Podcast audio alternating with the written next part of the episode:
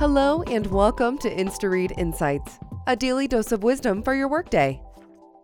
Today's insight comes from Jack Dorsey, an InstaRead original publication.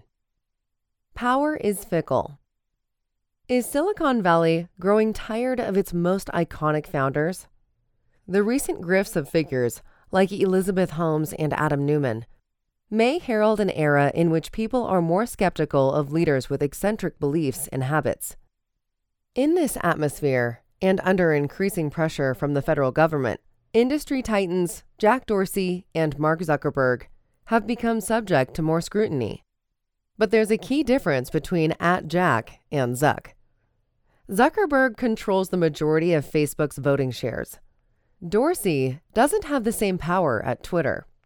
With values in Silicon Valley shifting and investors feeling unsure about the future, is Dorsey's role at risk? In 2020, his leadership was challenged by Elliott Management, a hedge fund that holds a sizable stake in the company.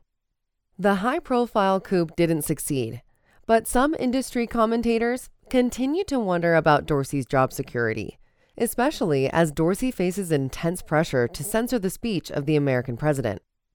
On the other hand, the numbers don't lie. In 2019, Twitter made 3.5 billion in revenue, and the platform's cultural relevance is still on the rise. Dorsey's methods are unusual, but his brand and his results are still strong. Learn more about his fascinating career at Twitter and Square in our latest InstaRead original.